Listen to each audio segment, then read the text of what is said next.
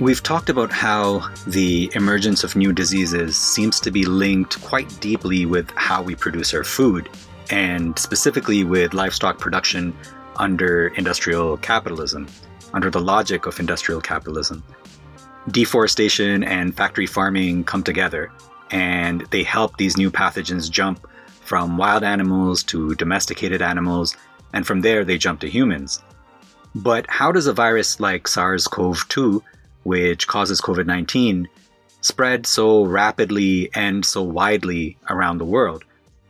Part of the reason that COVID 19 spread so quickly is because even people with mild symptoms, symptoms that can go unnoticed, can infect two to three other people on average. And that's on average. We also know that this disease actually spreads in clusters where a person can infect a whole lot of people because maybe they're in an enclosed space with poor ventilation so there's a biological question of how many people can get infected by one person, but that's also a social question. It has social dynamics, which is why we say things like, hey, wear a mask, keep your distance, don't hang out in enclosed spaces with poor ventilation, and wash your hands. Wash your hands anyway. It's a good thing to do. But there's a political economy to this question of transmission as well if the infection is happening because of interpersonal transmission between people, then how is this interpersonal transmission so global, so widespread? How is it that a disease which starts in China, which emerges in China, ends up rapidly all over the world within the span of like a month or two? If you think back to our discussion of the Spanish flu in India, then you might recall us talking about its emergence and spread as being part and parcel of the global political economy of which British colonialism was such a massive part. And that led to the First World War, and that led to the spread of the Spanish flu in so many ways. What might that kind of global political economy and its relationship to disease look like today? So, Rob Wallace, who is an evolutionary biologist and epidemiologist, talks about how if deforestation and factory farming are on the rise, they're increasing in places like China and Malaysia. It's not simply a fault of China and Malaysia, because the capital that's being invested in these countries, the capital that is changing people's relationships to the land and to the forests is coming from places like New York, Hong Kong, London. So this stuff is interconnected. As Wallace notes, agribusinesses move their companies into the global south to take advantage of cheap labor and cheap land, and they spread their entire production line across the world. By the way, if it's not clear, Global South refers to those countries that we might call developing countries or third world countries. In fact, those countries that historically were colonized. And Global North is kind of the opposite. They're the developed countries, the advanced capitalist countries, the countries that historically were colonizers. And another way of thinking about this, or talking about this rather, is that Global North countries form the core or the center of a world system, a world economic system, and that the global south countries are the periphery of that system because they're not central to it. Now, the relationship between capital from the global north, which is being invested in the global south, is not just limited to agricultural business. In fact, many, if not most businesses, have some kind of global interconnection here. Most of the past 40 years of so called globalization has seen manufacturing displaced from the global north countries to these global south countries.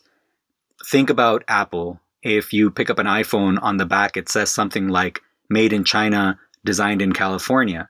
Now, the thing about it being made in China is that its component parts are actually made all over the place. They're made all over Asia, and many of its component parts come from as far out as Africa. Many of the key minerals that are used in electronics come from countries like the Democratic Republic of Congo. And then think about the packaging who produces the cardboard boxes and plastic film? A commodity, which is something that is produced to be bought or sold on the market, is not just produced in one place. there is a chain through which its parts are produced before arriving at a final destination. We're talking about global commodity chains. What do these global commodity chains have to do with the transmission of viruses like COVID 19? Why does the production of commodities take this global or globalized form in the first place? And what does this kind of world economy mean for global south countries like Pakistan? Is it good for them or is it not so good for them? Welcome to Introduction to Political Economy, where we look at how politics and economics interrelate. But we also talk about how political economy can mean a lot more than just politics and economics. Over the course of this podcast, we will be inviting scholars from different disciplines and perspectives to speak to us about how they approach these kinds of questions. I am your host, Noman Ali, Assistant Professor of Political Economy at the Lahore University of Management Sciences in Pakistan. To discuss global commodity chains, I'm quite fortunate to be joined by Dr. Intan Suwandi, Assistant Professor of Sociology at the Illinois State University in the United States, and author of the book Value Chains The New Economic Imperialism. Let's hear from Dr. Suwandi. I study how capitalist world economy, especially the organization of uh, global commodity chains, relates to global inequalities by focusing on capital labor relations. Okay, what got you interested in this kind of work? It's a long story, but being from Indonesia, I've known about uh, global inequalities since I was a child. The first, you know, one of the first things we learn in school is that uh, Indonesia um, is a developing country, it's a third world country. And what it means is that we're not advanced, right? Like the United States or Germany or Japan. So the understanding was that it was a national problem, and as a country, we have to catch up. So we also can be rich, right? Like those advanced countries. And also, um, you know, in the late 80s, um, early 90s, I was aware that uh, the Nike shirts or shoes that were very popular among my friends, right? Um, they were made by Indonesian workers not far from where we lived. And I mean, these workers were paid a fraction of the final sales price of these products. Um, so I guess that was my first exposure to global commodity chains. And throughout the years, you know, I learned that well, this issue of of Indonesia being developing a developing country or third world country it's not a national problem. It's actually it's a complex problem involving uh, intricate web of relationships uh, globally. And we are actually dealing with a global system that is again so complex on the one hand but on the other hand preserves polarization between groups uh, based on exploitative mechanisms. So I guess that's what kept me going. It, it's close to home, right? The subject matter is close to home. And from the beginning, I know that this is about real human beings, that this is about real people whose lives are affected, deeply affected, and their well being threatened because of these mechanisms. Okay, I think we're going to have to dig into all of that. But let me begin by asking you what excites you about the work you're doing? And also, what are some of the challenges or frustrations that you face? Yeah, what excites me is probably, you know, this curiosity to know more about you know, what allows global inequalities to persist. And of course, to think about what are the alternatives and how can we together, you know, construct or um, have solidarity globally to to create a movement that can that can serve as as a mechanism to fight back. And uh, challenges when i was studying uh, this one of them was about my method i guess because i interviewed executives of global south suppliers. And the first challenge was of course it wasn't easy to get into these companies and to gain their trust and to talk so I can talk with with these executives. So, yeah, the access wasn't easy, but I was lucky that I was able to do that. But, you know, this is very important, I think, because only through talking to these people that you can know how how the mechanisms really work because these people are the ones who do the day-to-day operations right of management. And they on the one hand they deal with their multinational clients and then on the other hand they deal with their workforce. They manage their their workers and a lot of times precisely in accordance to the demands that the multinational corporations give them so their role is very crucial in global commodity chains, and I want to know how they work. But also, another challenge is that sometimes people question that and ask, uh, why do you uh, talk to executives, right? You know, why don't you talk to workers? Uh, you're a Marxist. But of course, to, to know how the system works, you have to talk to people who understand how the system works, right? Uh, you have to understand their logic. You have to see what's their rationale is in doing this day to day operations. So I think, I still think that's important. You've mentioned this term a few times, global commodity chain.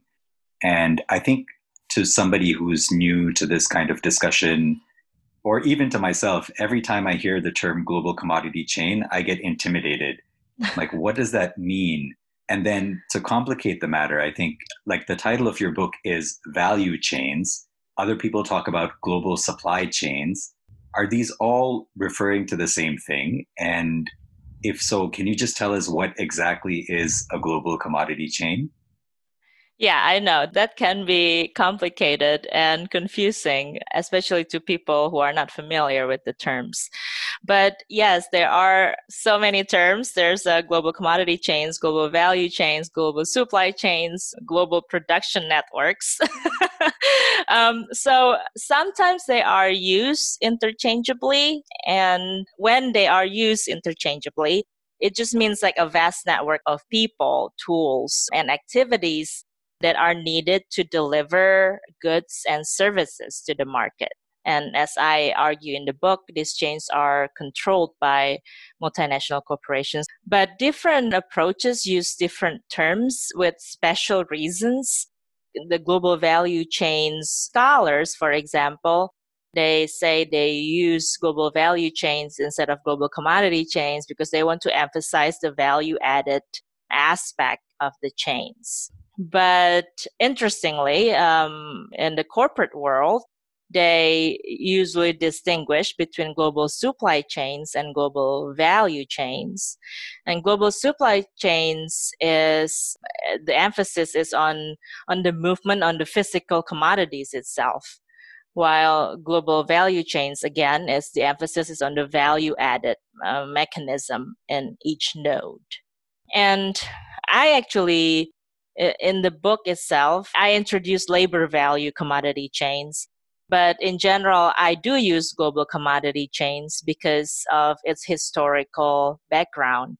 It's traced back to uh, Terence Hopkins and Immanuel Wallerstein. They used, they popularized the term in the 70s, uh, since the 70s but it's also traced back to Marx. He actually talked about the general chain of metamorphosis taking place in the world of commodities. And by saying this, he actually acknowledges both use value and exchange value that present in each link of these chains. I probably use global commodity chains. The title of my book is Value Chains. It's to put emphasis on this also, this idea of value added as a form of economic imperialism. Okay, so we're going to get into uh, these things a little bit more. So, my understanding from what you've said is that what we're talking about here is like instead of a thing being produced just in one country by one company, what you have is a thing that's going to be produced in many countries. Like one part of it is, is, is made maybe in Taiwan, another part of it is made in Korea, and then it might all get assembled in Indonesia. Uh-huh. Can you give us an example, like of what would a typical commodity chain look like? A typical commodity chain is very, very complicated. Uh, say an iPhone, the components of iPhones are made in so many countries.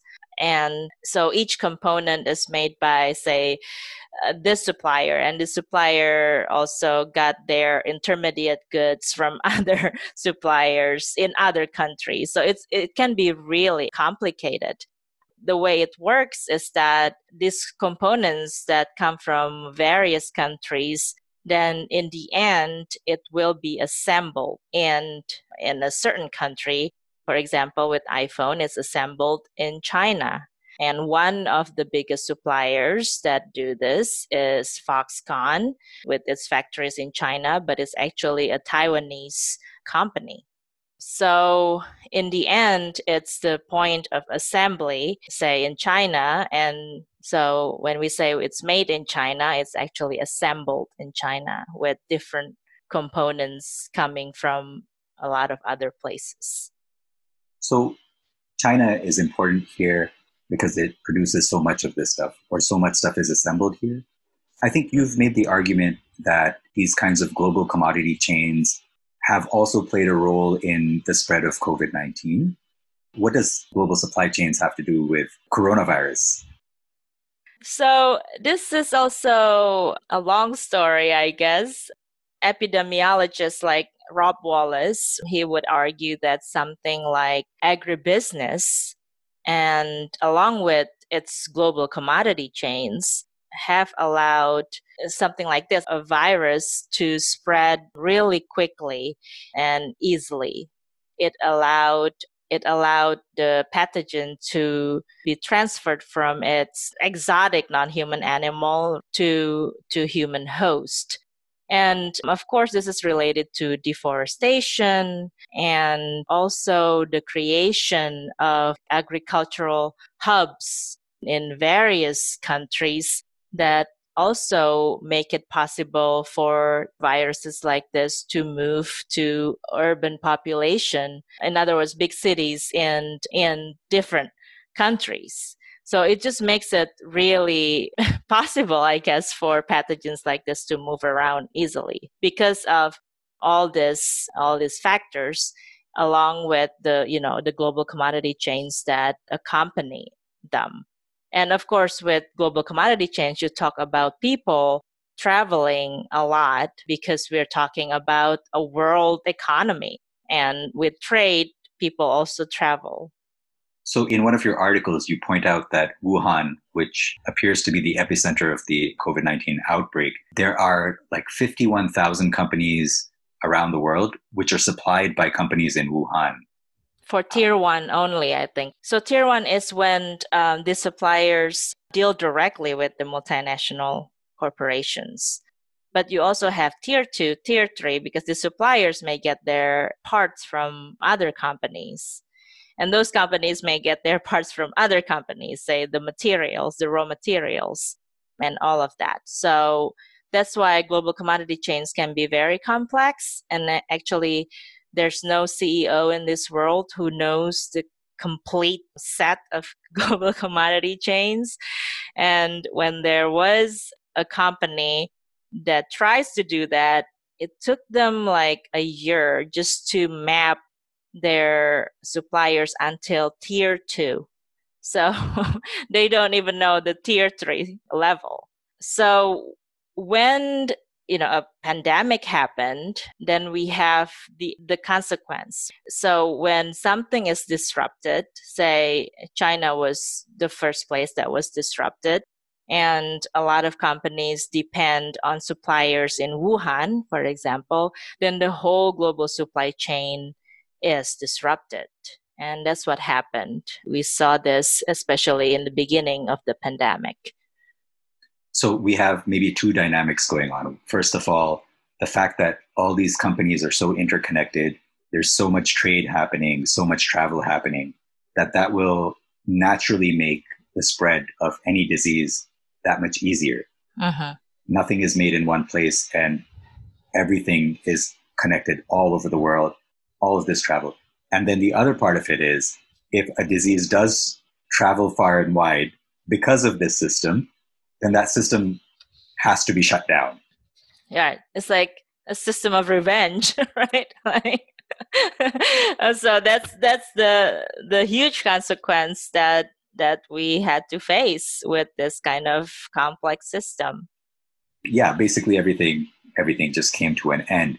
Now, there's something interesting about production as well. So, you said that the iPhone, for example, gets assembled in China. But recently, we've been hearing that there's tension between the United States and Europe on one hand, and China on the other. And that this has to do with the fact that China is trying to move up in the kinds of things that it produces. I understand that there's actually a division in the world in terms of what kind of stuff does get produced by these commodity chains in global south countries. And on the other hand, there's some other kinds of stuff that are produced in global north countries. Can you explain a little bit about what gets produced in the global north and what gets produced in the global south? So, the global commodity chains scholars, the, the mainstream view of this subject, they usually categorize global commodity chains into different governance structures. And um, there's on the one hand uh, the producer driven they call it producer driven chains and this is for you know high tech industries capital intensive usually like car factories and they usually have this producer driven line where the car companies headquartered say in the united states they will have subsidiaries in other uh, countries and they will have a more direct control over the production in those subsidiaries. And then on the other hand, there's what we call buyer driven chains. And these are for companies like Nike. You, you know, usually it's apparel companies or shoes and all of that. And it's usually associated with with labor intensive industries and you know something that is not considered high tech. But of course, there are a lot of variations in between, and you know, the mainstream theory itself has developed throughout the years, throughout this decade, especially. And what's happening is that the chains are now more and more buyer like. Even that producer driven kind of um, system has become more and more buyer like with more outsourcing involved arm's length contracting. So, you know, a lot of the parts that are needed to build a car, for example, or a high tech thing like computers, right? They are outsourced to different suppliers that are not subsidiaries, direct subsidiaries of, of multinational companies. So there's a trend of it become more and more buyer like. So for example, with computers or other high tech gadgets, it is basically assembled in the South. And then we can, of course, talk about, well, how much control these multinationals have over the technology. But in terms of the chains themselves, they are outsourced to other companies. So it has become more complex like that. But also, you know, if we talk about agricultural products, you know, tropical commodities, they are still traditionally from the South, from the global South, and this is tied to the long history of colonialism. You know, you described how there's producer driven chains and buyer driven chains, and it used to be kind of that producer driven chains, they would have far more control over the production process because production is mostly done by subsidiaries of multinationals, so through foreign direct investments. So, of course, they still have that line of commands that contains more obvious uh, direct control from the headquarters. And on the other hand, then you have buyer driven chains where instead of my own company, a subsidiary being my own foreign direct investment in a, in a third world country or even in a different first world country, I'm now contracting, or the word you used is outsourcing. Outsource or arm's length contract means that you are engaging in a contractual relationship with other companies. They are not your own companies. You're just, they're supplying to you.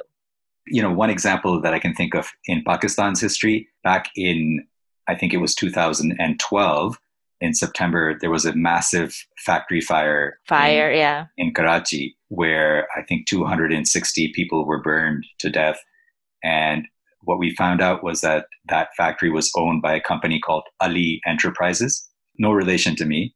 The uh, I just have to clear clarify that. um, and that there was a German company called KiK that had contracted Ali Enterprises to make the jeans that these people were making. So uh-huh. KiK didn't own that factory. KiK had no, uh-huh. they didn't weren't concerning themselves with the production process. So that would be an example of a buyer driven thing in, in my understanding, and that's outsourcing or arm's uh-huh. length contracting. Right. Nike is always given as as a prime example right because nike since the very beginning never made their own products so if you're asked what does nike make nothing they don't make anything right um, all of their commodities are made by other other suppliers they started as an importer of shoes from japan and then you know later they design their products but they never make them Wow. Okay. So Nike makes nothing. That's yes. a really interesting way of, of uh, putting it. The other part of that, though, so okay, on one hand, these companies then control the brands, they control the technology. Exactly. And ev- somebody else is making the stuff, is actually mm-hmm. producing the stuff. I think what I was trying to ask in terms of the uh, of you know global north makes one kind of thing, and you pointed out that agricultural commodities, tropical commodities, those are definitely produced in many third world countries or global uh-huh. south countries. Uh-huh. But when I look at something like Pakistan, Pakistan is a pretty big country, 200 million people. I think it's a bit smaller than Indonesia in terms of population. Uh-huh. But what we produce mostly is just cotton textiles, which is very low value added, very low tech, mostly labor intensive. We're trying to get an auto industry started, but that it just doesn't pick up and it's because the engine technology is owned by Japan or by the United States, and they do not want to share it with us. Mm-hmm. So to me, that that strikes me as a as a division of labor, where the high tech knowledge and skills are controlled by the global north. Japan is part of that, mm-hmm. and what we yes. in the global south end up doing is just dealing with like, here we'll make your jeans and we'll make your car doors, and then you will give us the engine and we'll just put it into the final thing. So is is that a very real thing, or is that breaking down? So you know, some scholars in in the mainstream uh, school of global commodity chains, they they usually are very optimistic that like countries can climb up, they can catch up because power in global commodity chains seems so decentralized. Right? I mean, on the surface, it does look as if it's decentralized right you have so many actors involved from from many countries and especially if you talk about this buyer driven chains sometimes you lose sight about power. Some scholars use examples of east asian countries right? Like south korea taiwan singapore the early ones that seem to benefit from these chains, they say, and they can climb up from dealing with labor intensive, uh, low value added stuff to better high tech industries. Now, of course, that's debatable. You know, if you see export import compositions, also you can see what countries like Indonesia, for example, export and what they import they export consumer goods and they import machines and a lot of other capital goods. So even if you see from the export import composition, you can see what the role of that country is in the global economy. And even though some people would argue you can climb up, well, it's more difficult than that. What other scholars argue, I guess, including me, is that if you see the data, the countries that have the highest portion of global supply chains jobs are countries with low unit labor cost. And these are China, India, Indonesia, Mexico. And what we can see is that the country with lowest unit labor costs, they tend to be the site of final production or assembly, right? That made in China, made in Indonesia labels. And they become the most critical node for the enlargement of gross profit margins. That's where labor is quote unquote cheap. The wage is low. But when you look at unit labor costs, you actually do not only consider wages, but also productivity, right? Unit labor costs incorporates both factors. So not only that they have lower wages, but they also have high productivity. Productivity is comparable to countries in the global north. So wages are not the only issue here. And this is important because countries like these, they have increased wages throughout the period of last uh, two decades or so. And so wages always have some kind of dynamic and a lot of times they are pushed by popular protests right by mass protests in the country. So say minimum wages came up and well these corporations have to have strategies to counter that. And of course if wages come up but productivity also comes up then it's not a problem for them. I think we're really here getting into the logic of the system, why it exists and this concept of unit labor cost. Well, one thing that's happened, as you must know, is that China is investing deeply into Pakistan. But many times, China will bring workers, Chinese workers, mm-hmm. and Pakistani workers will say, Why are you not ha- hiring us? And even though the Chinese workers are getting paid more, mm-hmm. I think it has to do with this concept of unit labor cost that maybe a Pakistani worker in an hour can say, let's produce, you know, $60 worth of stuff. But a Chinese worker in an hour can produce like $120 worth of stuff. So even if I'm paying the Chinese worker a bit more, the unit labor cost, the stuff that is being produced per unit of labor is much greater, or the mm-hmm. unit labor cost is lower, the cost is lower. Mm-hmm. Mm-hmm. And so that's why I'm going to uh, value that Chinese labor over Pakistani labor that then ties into the logic of why it is that I, as a business person or a capitalist, would want a global network. It's so that at each and every point in this network, I can lower my my unit labor costs. Uh-huh. So if I'm producing something high tech that's complicated in Korea, then I don't need to hire the same labor to complete the thing. I get it shipped to China where the cost of labor is lower and that gets produced or, or finalized in China. And in this way, I have kept my overall cost down. Mm-hmm. Yes. So that just blew my mind. Yeah, because labor can be expensive, right? And that's that's actually the main drive of this new globalization. Globalization has accompanied capitalism from the very beginning I mean, expansion was tied to imperialism and colonialism throughout history. I mean, um, you know, it includes the conquest of the Americas, the colonial subjection of Asia and Africa, right, by European powers. And now we have this current globalization, which has its own characteristics that I will talk about. But throughout you know these centuries the goal is the same right? You want to plunder uh, earth's natural resources and you also want to exploit labor in the peripheries. And you can do this even without presence or existence of of formal formal colonies.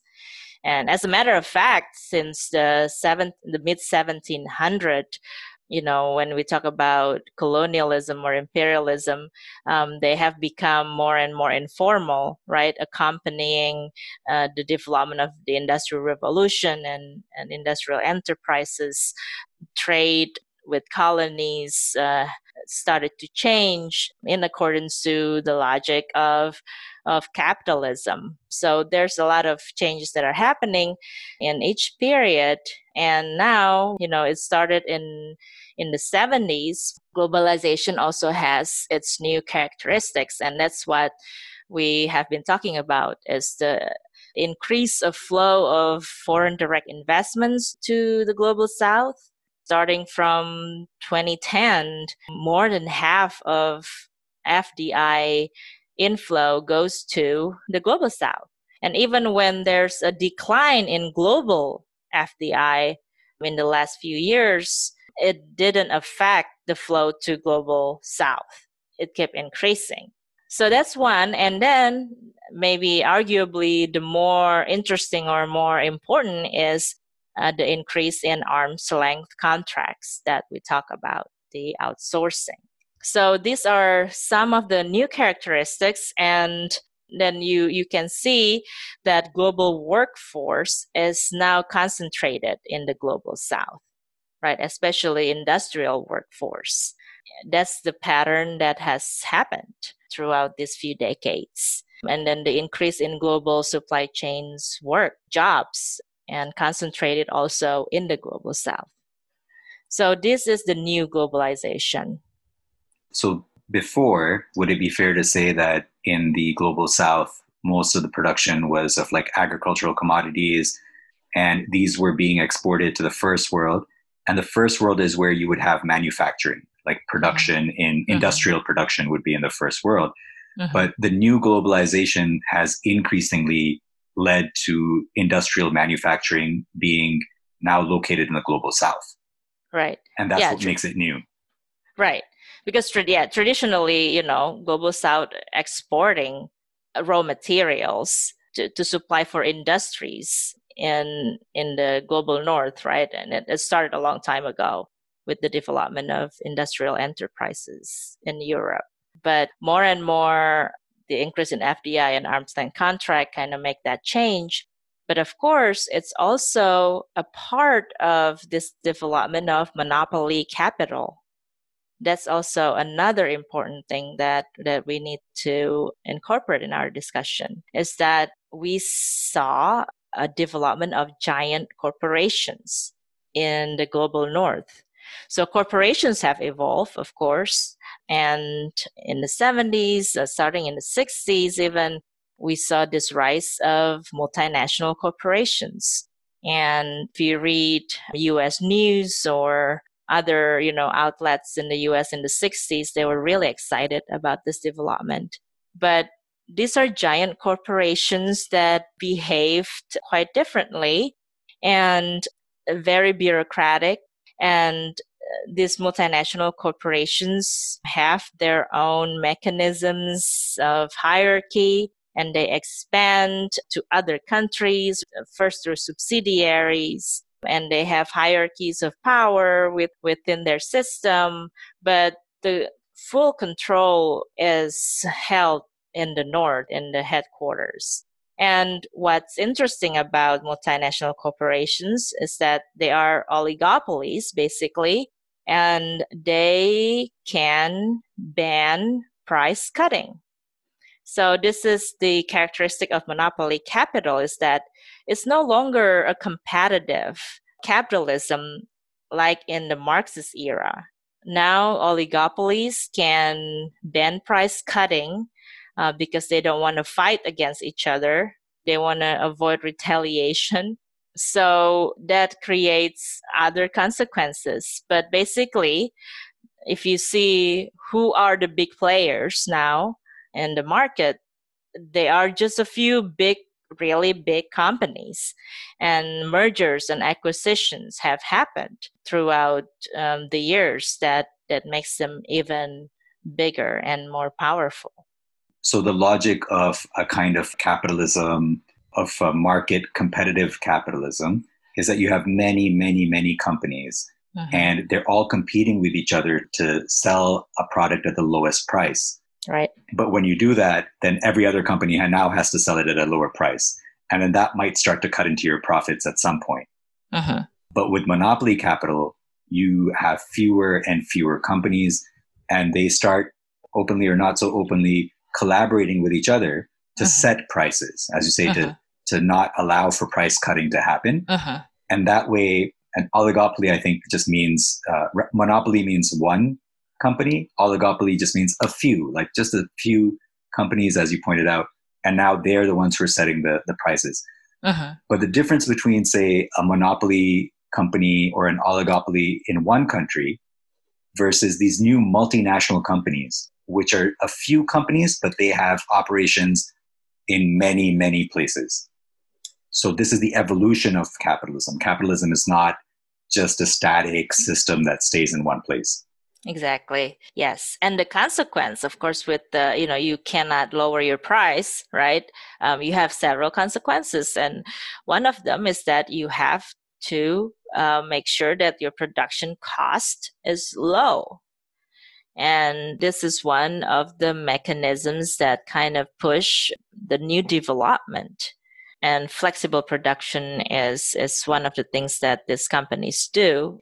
They engage in what Stephen Roach, he popularized this. He was the former chief economist of Morgan Stanley he popularized this term global labor arbitrage.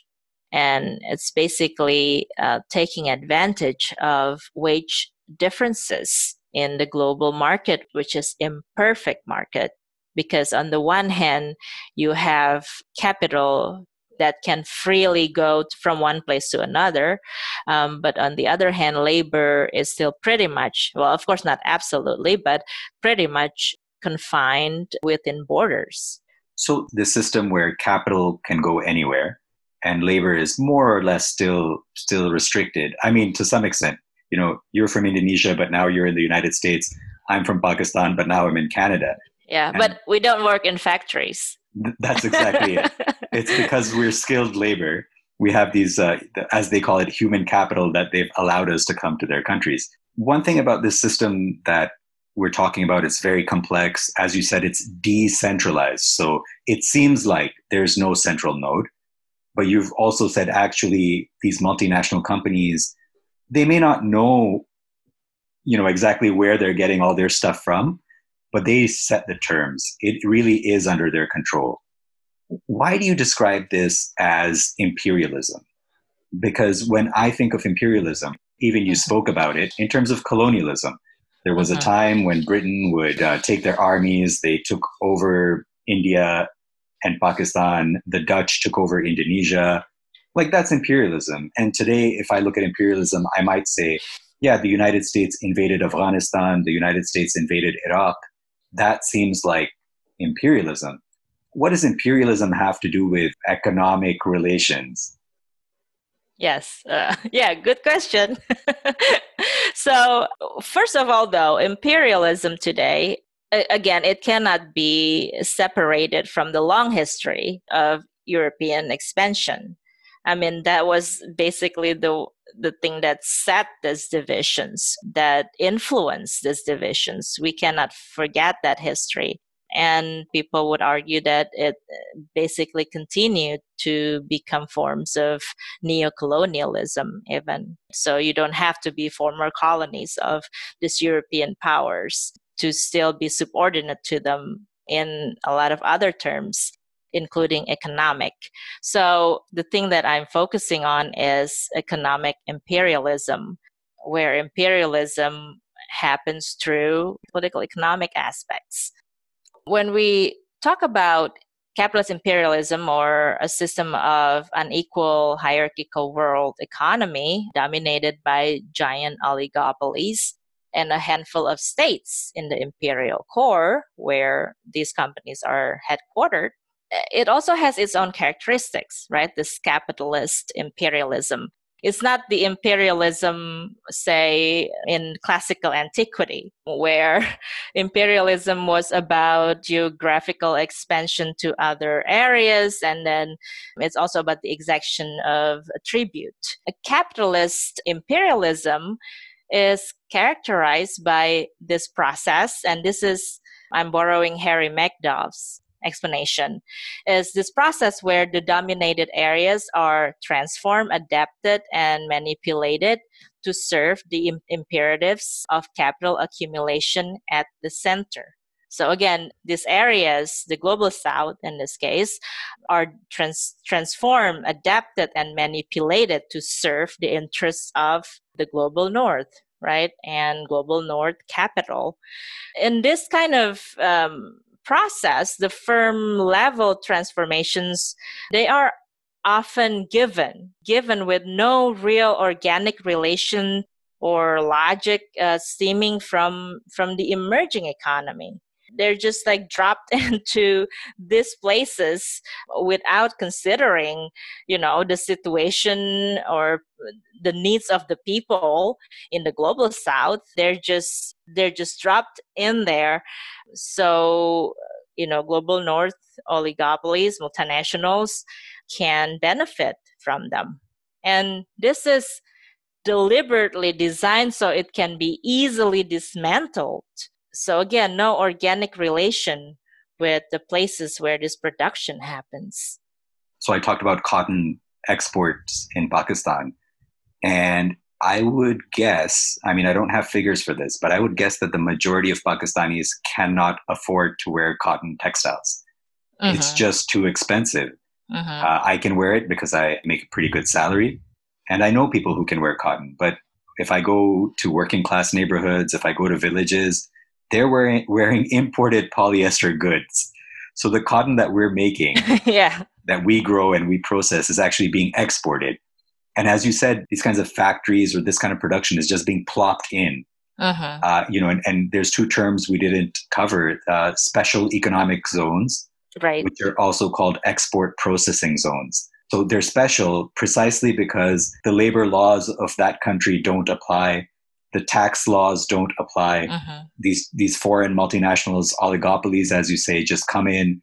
They set up a company. They use the cheap labor to make this stuff, and then it's processed for exports. Uh-huh. The thing you're saying is that there's no organic relation to the actual needs of the people. Uh-huh. Then what's actually happening here is you are using labor that's as cheap as possible to maximize as much of your profit.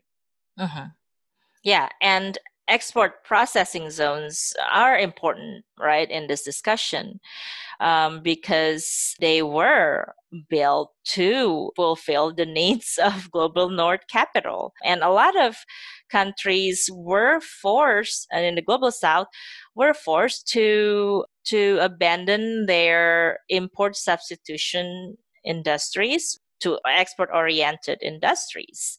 That's on the industrial side, manufacturing.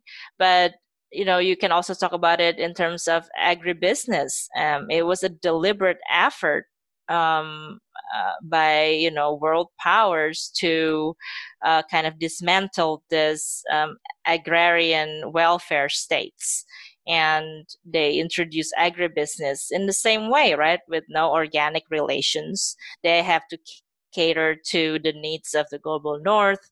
And as a result, depeasantization happened. Uh, migration, mass migration happened because peasants lost their lands and they had to migrate and then join the reserve army of labor. This was also complemented by uh, the great doubling. This is referring to when countries like China, former socialist country, and India, former protectionist country, joined or being incorporated into the global economy. And there you go. You have so many new potential labor force they are incorporated into the Reserve Army of Labor. So, okay, uh, what is the Reserve Army of Labor exactly? Well, you can say it's labor pool, right? the labor pool. These are a group that can be workers who are ready to sell their labor power. And so, if you have a large pool of labor, then workers can easily be replaced that's one thing. And of course, wage can be kept low. On this, like wages going low or wages going high, I kind of want to push back against this idea of imperialism because sure, maybe you have export processing zones or special economic zones, but as you've pointed out, wages have increased for these workers. And so if I'm in Pakistan and I'm looking at Indonesia, I'm jealous. I'm like, oh my God, look, Indonesia is getting so much foreign direct investment or FDI. Uh, look at that, they have so many factories. Look at that, their wages are going up. And to me, I, that's what I want. And that's what the World Bank is telling me. That's what the IMF is telling me that we need export oriented production. That's one thing. The other thing is, aren't global South countries willing collaborators? Like maybe 100 years ago, Britain would come at us with guns and we didn't have a choice. But now nobody is holding a gun up to her head and saying, you have to do this, you know, and, and people are getting rich, wages are going up. So how do you say that this is imperialism? yes. First of all, of course, there's no real guns, although sometimes there are guns. there are real guns placed on your head. Um, so here's uh, this is also important, right? So on the one hand, yes, um, it's not the old colonialism, but there are a lot of a lot of factors that force countries to incorporate themselves. Uh, you know, global north powers are really powerful. They can do this through different means, but there's bilateral multilateral agreements whose points are controlled by global north. But then there's also institutions, financial institutions like World Bank and the IMF who will serve as henchmen, right, of the global north powers to force global south to do what they want. And this is the most discussed thing about this issue is is structural adjustment policies where say World Bank or IMF can force countries who are already you know have debts to them and they will say okay so uh, in order for you to to be able to pay your interest. This is really high interest right? Your interest to us or your debt payment to us. Why don't you preserve your cash flows for debt payments? To, in order to do this you have to have austerity measures. You have to cut subsidies for public health for education so you can pay your debt. That's one thing. And another thing is that they can push for that country to open the market to open these export processing zones, for example, or to do certain things in agribusiness that would benefit the agribusiness corporations in the global north. So that's not literally guns, but you're forced to do that. But also, there are literal guns, right? Um, corporations, through whatever their intricate connections, I mean, you know, peasants say uh, rebel all the time. They fight back. They don't want to give their land to, say, agribusiness corporations. But a lot of times they can hire paramilitary, for example, to intimidate peasants, sometimes kill them when they fight back. Of course, in more sophisticated scenarios, multinational corporations can work with local military governments who are, like you said, willing to cooperate with global north capital to oppress people who fight back. And, you know, military occupations in places like Papua, West Papua, for example, of mining companies, global north capital cooperating with local imperialism to oppress the whole people. I think we may have some parallels in Pakistan as well. We understand that IMF, World Bank often operate through our local institutions. The military in Pakistan often supports those kinds of things, and politicians, of course, are also supportive of that. There's no politician in Pakistan who has ever avoided an IMF treaty. I think uh, just to maybe wrap up, I'd like to ask you what you think the future of this complex system is what what would happen if they move their production out of China? What will global commodity chains look like? How will that impact workers and uh, just the world? Well, I think the first question we want to ask is like how possible it is to restructure the global economy quick and easily, right? I mean, it's probably not possible to do in a short period of time.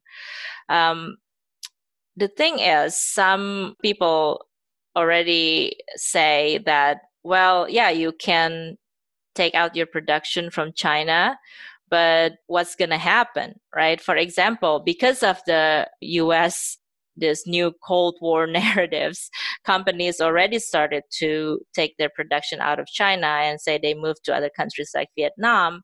But then, you know, when the disruption happened, you can see how difficult it is because Vietnam also depended on China for intermediate goods. See, global commodity chains is so complex that one country is dependent on the other countries, even when they are producers. So, you know, of course, it's still disrupted. And then uh, there's also question about, well, how ready are other countries to become, you know, the new centers because they need infrastructure for you to be able to be the center of production. You have to have infrastructure to support that and that will take a while. And then if you want to bring in bring back production to say the united states you also need to be ready to rebuild industries and that's also not easy. So we don't know what's going to happen. I cannot predict but what we can probably guess is that well global north capital and the core countries will continue to look for low unit labor cost no matter where it is right? No matter how the restructuring would look like i think they would still follow that logic of accumulation i think samir amin and others define it as transferring value across space so the value may be produced in these third world or global south countries through low unit labor costs, but that value is then realized, gets counted in the global north. Right. So, you know, people like uh, John Smith, for example, argue that it's actually not value added, it's value captured. We're capturing value from the global south. And we're looking at this process called surplus drain. So it's actually surplus is draining from the global south to the global north. That's what happens in global commodity chains if we look behind the veil of the decentralization of power. And of course, people like the mainstream scholars would argue that, yeah, like what you said, right? Well, these countries would want to do it because they would develop more if you do this but well, we have to also analyze the assumption of development, the narrative of development, and probably have to challenge the idea that everybody will develop the same way. And if you follow the path of these advanced countries, you'll be fine. But as we see, that's not how it works really in reality. And it's not a totally pessimistic scenario, right? because um, what we have learned, of course, throughout history is that workers revolt, workers fight back, peasants fight back. And especially in the global south, they continue to fight back. So I think we have to find a way to create global solidarity if we want to give a really significant challenge to how the system works right now.